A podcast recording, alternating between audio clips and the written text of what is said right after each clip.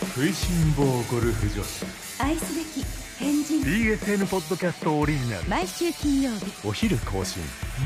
日芸にうやちち。やすピンポン。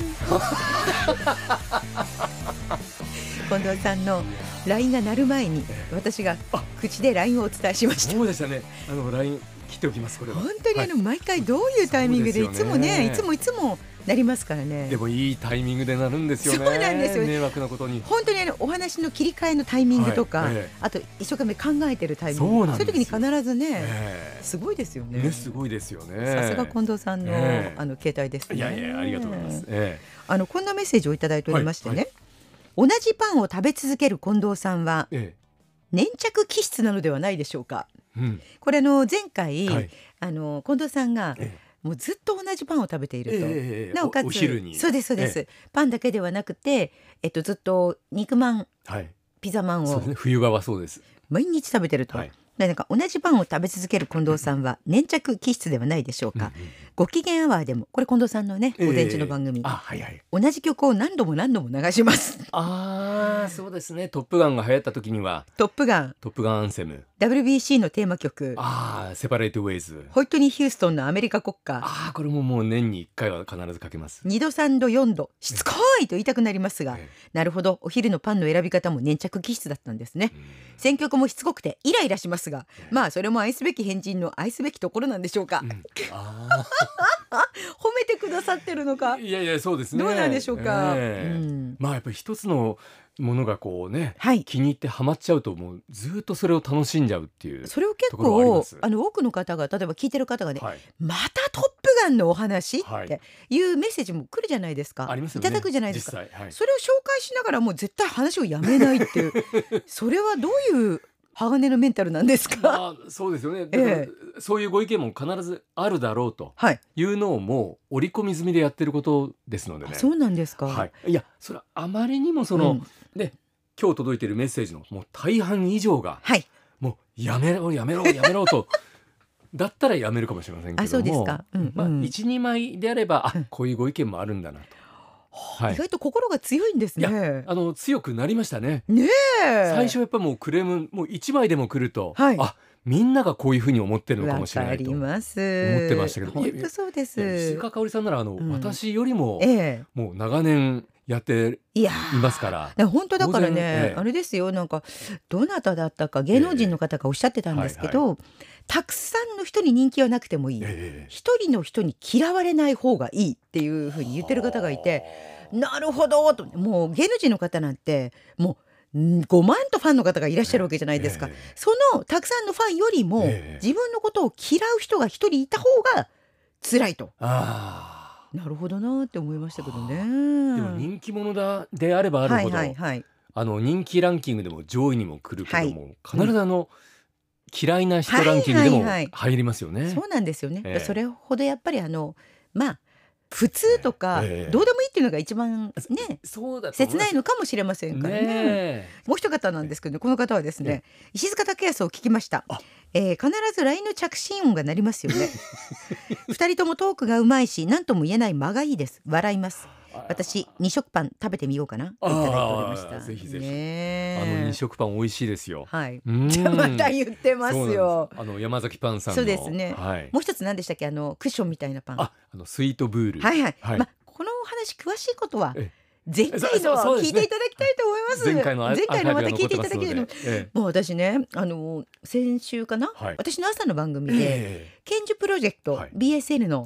健康寿命を伸ばしょ伸ばしましょうっていうプロジェクトの中で、はい。ウォーキングチャレンジっていうのがあって、ええ。とにかくあの一週間歩きましょうっていうのがあったんですよ。えで歩かなきゃいけないかえら、えそれであのせっかくだから BGM に、はい。あ今配信になったばっかりの石塚武康を聞いてみようと思って。また悪趣味ですね。ええもう本当ね素敵な空気や素敵な景色は台無しですよあの番組は。そうでしょう。はいもう本当新潟の海岸線沿いもええ台無しです。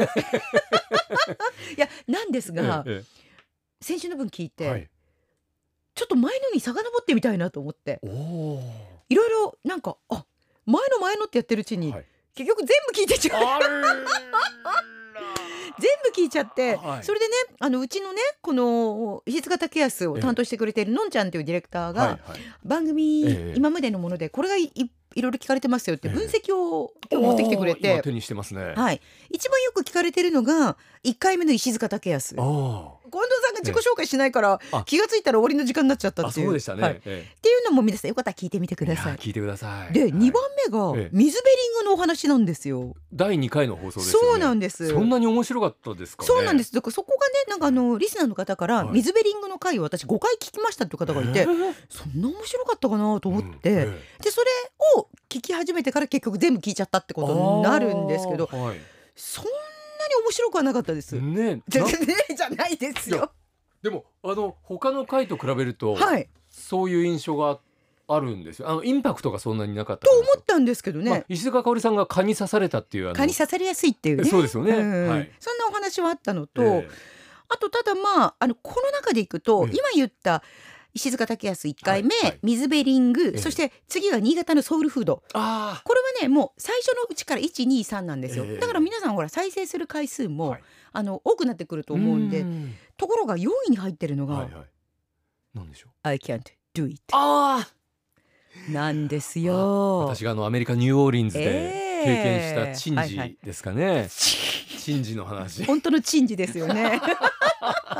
それぜひまた皆さん聞いていただきたいと思いうま。そですすね。あれはぜひ聞いていただきたいですね。で今日は何のお話をするかってことなんですけど。そこなんですよね。ええ、近藤さんはいつもなんかこれ話したまで話そうっていうのが浮かぶそうですね。そうなんですよ。あのやっぱ普段生活してますと、うんあ当然その自分のレギュラー番組のはいご機嫌アワーに、うん石塚香織さんであればブランニューデイの中で。ぱりあこれ話題になるなっていうのは、え当然考えながら生活してますよね。そうですねそうですね。で石塚武康も同様で、はいあこれを喋るんだったらご機嫌アワーではなくて石塚武康だなと。ご機嫌アワーでは喋ることはできないけれど、はいはい石塚武康なら許されるだろうと。えはい。あるいはあのこんな大したことがない話でも、はい。石塚武康の方だったら、はいより面白くなるんじゃないかっていう安心感っていうんですかね。それはなんででしょそれはやはりその 石塚香織さんというう、はいはいはい。私のその相手をしてくださってるはい。人のその年輪の深さといいますか それは大きいんじゃないかとつまり私のおかげですね。いやいやまあそれは置いときましてそれは置いときましてでも私もええあの近藤さんとこの話をしたら面白いだろうなっていうふうに思うところがああって、えでそれはどういうネタなんですか？それであの、うん。まあ、今回もうあの収録するにあたって、はい。なんだったっけ？結局思い出せないんですよね。何の意味もないじゃないですか。浮かぶんだけれど。えだから日々この番組をはいより良くしようと、うん。まあ、考えてはいるんですけども考はいるけど忘れていくかいらざ。収録の時になると忘れてるんで一すよね、切力になってませんよね、近藤さんね。本当お願いしますよ。だから、うん、今日はあの何をお話ししようかっていうのをで私はね、ちょっとねついこの前、はい。敬老の日だったじゃないですか。ええええもうであの近藤さん、はい。おばあちゃん子でええおばおばあちゃまが大好きでね前にあの新潟のソウルフードのお話になった時に、ええおばあちゃまとの思い出で、い。ナス漬けのお話がありましたよね。それをええええもうちょっと聞いてみたいなっていうのと私もあのおじいちゃんおばあちゃんが大好きはいで、はい。佐渡のおじいちゃんおばあちゃんの思い出がいろいろあるんで、ええええええ。そのお話にしようかなって。あの佐渡のおじいちゃんおばあちゃんはい。はもうあのそうです。ね。佐渡のおじいちゃんのおばあちゃんはもうね、あの天国に行ってしまいましたけれど、え。あのすごいのが、ええおじいちゃんの名前がええ。虎吉っていうんですよ。はい。でおばあちゃんが虎って言うんですよ。ええ。す虎吉さんと虎さんのごそうそうそうそうそう虎吉さんと虎ですよ。しかもあのおはあ。おばあちゃんの名前が虎ってなかなかないですよね。そう。ですよね。よく出会いました虎吉さんと虎っていう、ええおじいちゃんとおばあちゃんそういう名前だったんですけええど、はい。あのその佐渡のおじいちゃんっえ。えていうのが、あの材木屋のうん。まああのまあ自営業っていうかねでなかなかやっぱりこうやり手でして、えええもうものすっごく私のこと可愛がってくれたえんですよ。はい。で佐渡のおじいちゃんとおばあちゃんには、まあ、うちの母含めて7人の兄弟ええがいたんで、ええええつまり孫がいっぱいいるわけですよ。うん。でいっぱいお孫さんがいる孫がいる中でも私は勝手に私が一番可愛がってもらったなっていう自負があるっていうか、勝手に。まあ、でも他のみんなもそう思ってるかもしれないんですけど、それでねあの新潟に仕事で来たりとかする時に、まあ、うちに泊まるんですえけれど、ええ。毎回回佐渡のおじいちゃんと私と弟とえでえお風呂に入るわけですうよ。ん。それで必ず佐渡のおじいちゃんがやることがあって。え？ちょっとなんか珍事の話じゃないですよね。まさか。佐渡のおじいちゃんとえ私、えはい。佐渡おじいちゃんがはいやることがあるんですよ。はい。なんだと思います？それは次回までのお楽しみにでしょうか。今えそれますか？あのね、その時はこれ何なんだろうって思ってたんですけえど、ー、ちょっとそこまで言われると、はい、なんなんでしょう？え？ちちちち ちって何ですか？ちいやいやいやいやいやいや、そういうことではございません、はい。あのですね耳を吸うんですよ。お孫さんの耳を。はい。これは可愛いから吸うんじゃなくてあの耳の中にはい髪の毛洗ったりするとお水が入ったりとかする場合ありますよね、はいはい。それでなんかよくあの水泳の時とかトントントンとかやって、はい。あの耳のお水を出したりとか、はい。そういうのはわかるんですけどわかります。はい。おじいちゃんが、はい。そのあの耳の中のにお水が入ってるのは良くないって言って、はい。お耳に口を当ててジューってするんですよ。あれ何ですか？それでそれなんかそれがなんかすごい子供心にはいありがたいんだけど、うん。なんかなんかこうんなんか気持ち悪いようなでもおじいちゃんがせっかくそういうふうにやってくれてるんだから嫌とも言えないような、っえええていうようなえものすごく覚えてます。えへえ。いや初めてですそういういや普通じゃいないですよねこれね。どうなんですかね。そうですよね。うん。いやあのね耳の中に水が残ってるのは絶対良くないでしょうから。よくないんですけれど、ねそんなことをい今私だからそれ母にも聞いてみようと思ったので今の今まで忘れてたんですけえど、はい。つまり母たちはいもそういうふうにやって育ってきたのか、それともなんか孫が可愛くてそういうふうにやったのか、はい。孫の中でも私たちだけなのかいやそれ気になっちゃって。あれは佐渡の伝統なのか。ただの伝統なのか。ねえ。ねそれでまたお風呂で一つ話がありまして、はい。うちのねおばあちゃんがねええ。うちってもともとあの新潟のおばあちゃんが、はい。あのその旅館業を営んでいたんですけど、あのお客様に、えあのお風呂入る時にえね、え静かに入ってくださいと。静かに入ってくださいって言われたら、ええ。お客さんももう緊張するじゃないですか。すね。あのコットンとか。であとパシャンとかもやっ、はいはい。それでええ。お客さんがもう超音立てないように、はい。すっごい静かに入ったっていう話をしてて、えええだっておばあちゃんが静かに入ってって言うから、うんうん。しょうがないじゃないって言ったらそれって佐渡弁で、ええ。おくつろぎくださいゆっくり入ってくださいっていう意味なんですって。はあ。静かに入ってくださいよっていうのはどうぞのんびりゆっくり入ってくださいよっていう意味なんです。はそれをあのおばあちゃんはいつもあの佐渡弁だとは知らず、あはい。皆さんにいいと思って言っていたっていう。はでみんなもう音も立てずにお風呂入ってたっていう。あ。そんないやいい方言ですけども。いい方言ですけど確かに誤解を招きますよね。こんちゃんはおばあちゃまとお風呂に入ったりとかは、ええいやもちろんはい。やってました。やってました？い。やもちろん。ただあの耳を吸われたことはないですね。ですよね。ここだからちょっと謎なので、ね確かに佐渡の、はい。あの伝統行事なのか、はい。それともおじいちゃんが勝手にやることなのか、はいそのおじいちゃんの家代々やっていたことなのか、ええええあちょっとこれ次の機会までに探っておきます。もしあの何かこう、うん心当たりのある方は教えていただきたい教えていただければ。ご機嫌アワーかブランニューデイに送っていただきたいと思います。それ右耳も左耳もやってくれそうでするんですか。。はでその吸ったものは飲んでました？い。いやいやいやちょっと待って。もうちょっと待ってくださいよ。そこ私もあのはポッドキャストじゃなかったらこんなこと言いません。ですよねはい。そこは多分あええの子供心に覚えてないですけどええ出してくださることを願います。できれば出しててもらいたい。どんなに孫が可愛くても。ねえ。でこんちゃんのおばあちゃんもどんなおばあちゃまだったんですか？いやうちのおばあちゃんはですね、うんあのえお風呂でのおばあちゃんですいやか。お風呂じゃなくてもいいです。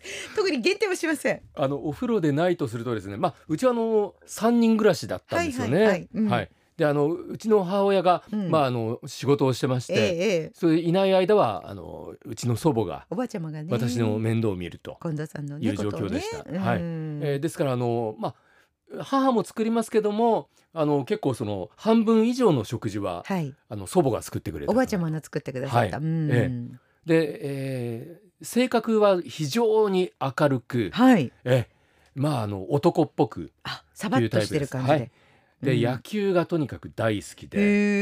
ね。まあ私もあの小学校の時野球部でしたけども、あ、そうなんですか？あそうそうなんですよ小学校の時。そんなになんか笑わなくても。近はい藤さんなんか運動やってた人やに見えないですよやってねましたよ。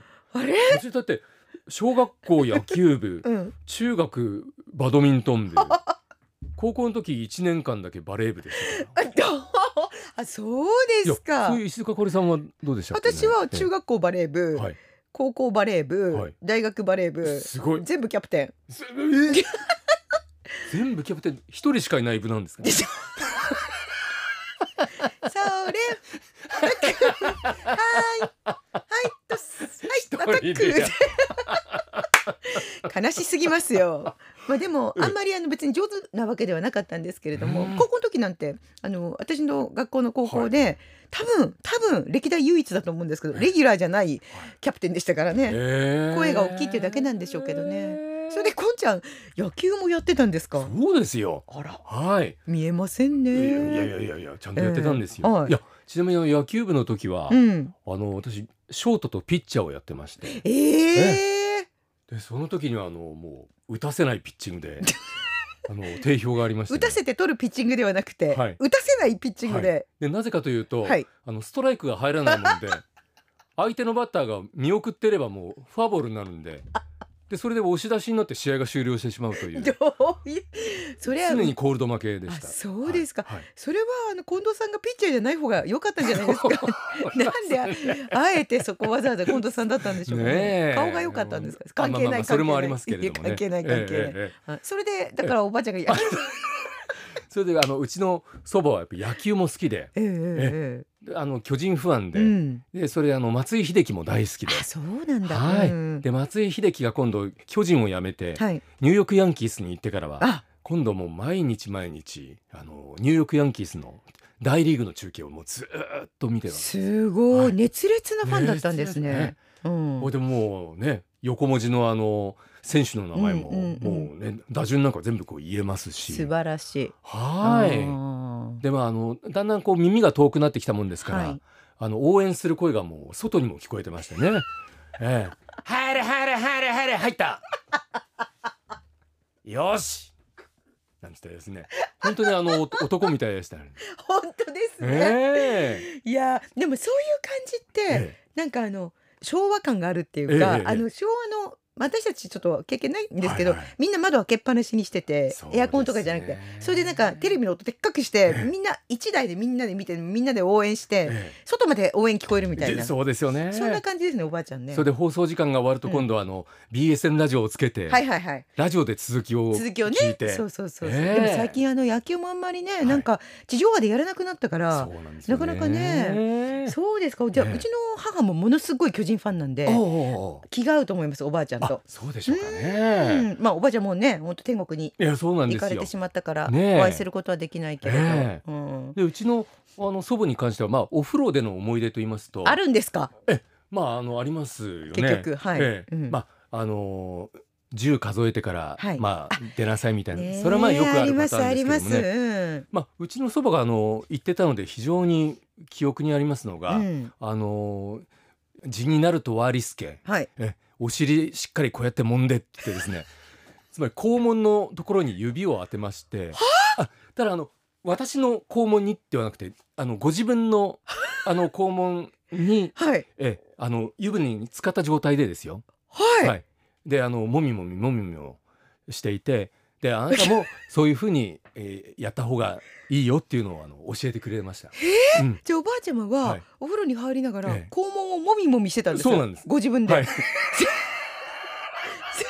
それでこんちゃんもご自分でもみもみしてらっしゃったんですか？ただあのちょっと私はやるのがそれ苦手っていうかちょっと抵抗があったので、まあ、やってみるものの未遂に終わって結局今やってませんけれども、いやー、すごいですね、ええ。まあとにかく字にならないようにえあの血行を良くするべくやっぱりお風呂に入るのはいいことだし清潔にするのはいいことだし、えはいはいはい。入ったら揉んだ方がいいと。それもあの近藤家の教えなのか、それとも新潟のあのー街中の方々の教えなのか、はい。それとも世代の問題なのか、教えてほしいですね。んね。どうなんでしょうね。あちなみにあののんちゃんはどちらも経験ありますか、はいええ。うちの今日のディレクター。あの、えお耳を吸われた経験えと、うん。あの肛門もみもみしろって経験ありますか？ないですか？ないそうです。そうですか。これはじゃあちょっと今聞いてくださってる皆様のそうですげけ、ねご経験を教え。えていただきたいですねはあそうですえ。か、なんかでも私今日からちょっと近藤さんのおばあちゃまに習って、ええ。揉んでみようかなと思って。ああそうですか。皆様もよろしかったらえやってみてくだえさい。その感想もぜひはい。聞かせてください。はい。